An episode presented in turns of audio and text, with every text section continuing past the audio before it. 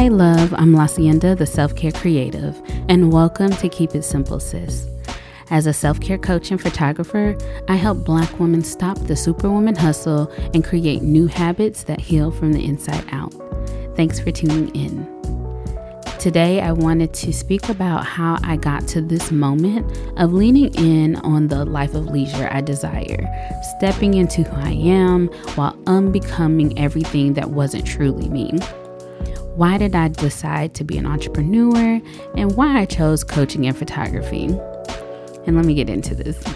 I realized that I've always enjoyed the journey of figuring out who I was, finding my authentic voice, freeing myself from the expectations of others, and the art of creative expression. I have a passion for personal growth, and then it hit me.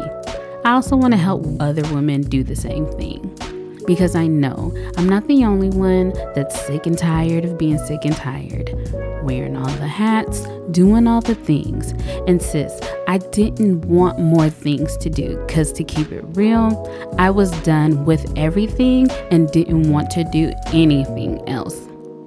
But in that same moment of realization, I also knew that I didn't want to continue living the way I was. I needed to get my life together. And I knew that if I truly did nothing, it would be a downward spiral, continuing to live a lifestyle I didn't want. So, what did I do?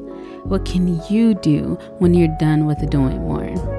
Let's keep it simple. You don't do more, sis. And for me, that meant making a commitment and affirming myself that not doing all the things is absolutely okay.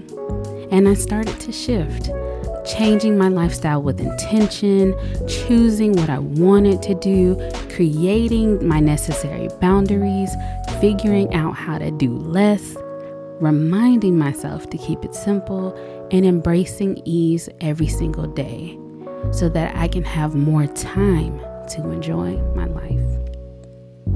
Even while creating this podcast, I was struggling with that superwoman mindset. The banter of my inner critic brought on procrastination, and it created a BS barrier based on ideas of perfectionism and professionalism. But it was like, how can I truly be an advocate of authenticity if I can't share this unpolished facet of me? And then I had an aha moment. Do it now, girl. Ding.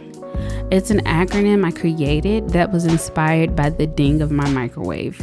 Yes, it's silly and it makes me chuckle. But let me dig into this ding energy for a moment. We are in a space of toxic productivity. We are told to fill every minute with something to do. Write out a to do list, which is giving me more to do when I don't want to do anything. And so it was like, sis, I know in my head, I have a mental checklist of things I need to do. I can mentally prioritize. So let's break through this barrier and just do it now, girl.